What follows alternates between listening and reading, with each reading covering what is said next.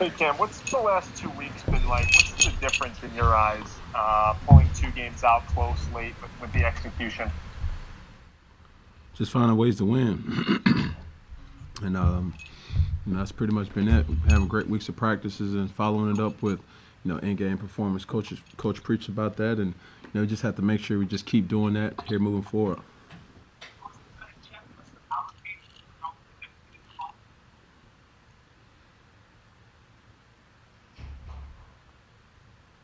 More, you broke up there.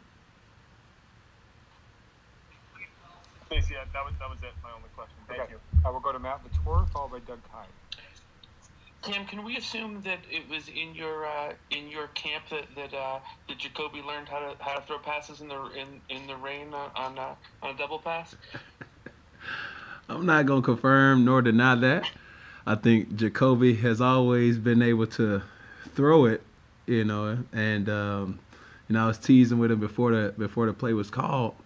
I said, "Bro, don't panic now." He said, "Man, I got to take off my gloves. I got to take off my gloves, but I'm gonna do it so they won't so they won't recognize nothing."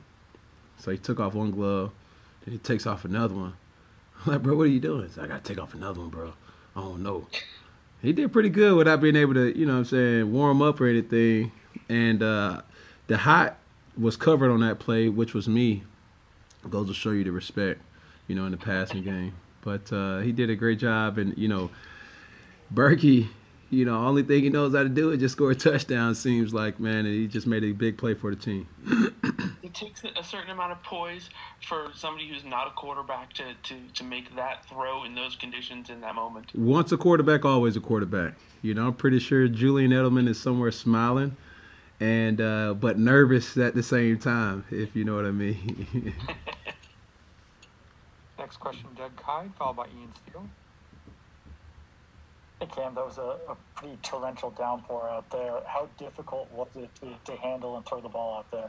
Man, we had a couple close calls, you know, with trying to gather the snap. You know, obviously it, it was a factor for them, but you know, having the mentality to stay, you know, mentally uh, tough throughout that that whole, you know, tsunami felt like. You know, we just wanted to make sure that we we do great things while we have the football, protecting the football, making great decisions.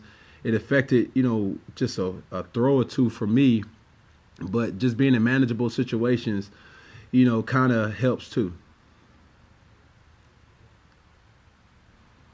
Uh, next question, Ian Steele, followed by Dan Roche. Hey Cam, uh, with a primetime win against a good team like Baltimore, do you feel like this could possibly be a turning point for the team, considering where you guys were earlier this season and now getting this big?